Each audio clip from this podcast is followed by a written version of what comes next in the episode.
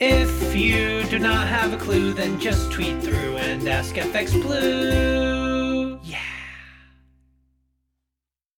Oh, 99.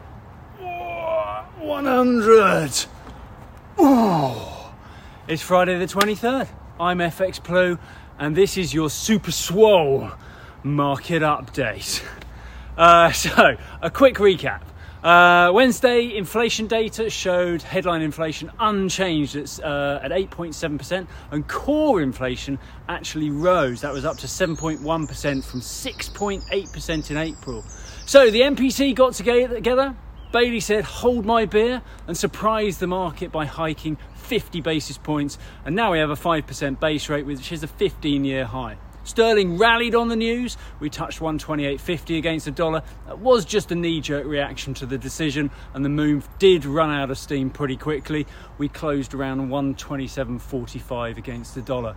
Once all that settled down, market sentiment um, seemed to appreciate a stronger move in the fight against inflation, and current expectations is for two or three rate hikes for the rest of the year, taking us to 5.75 or 6%. Bailey was questioned about a recession as a means of bringing inflation down towards the 2% target. Um, the attitude seems to be shifting.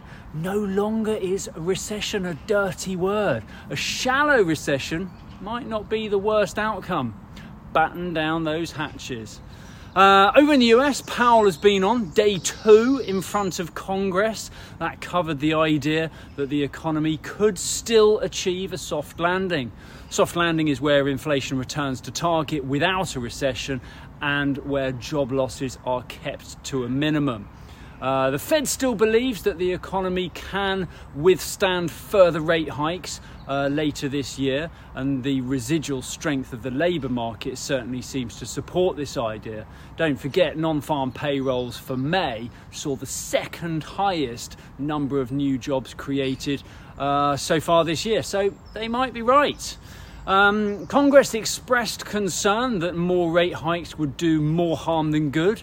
Powell batted that back, re- reiterating that the Fed will progress carefully with their data driven decisions. As such, a pretty soft landing might still be on the cards, even if a mild recession still looks the most likely outcome. We can but hope. Thanks for joining me this week. Have a great weekend. I'll be back on the airwheel on Monday.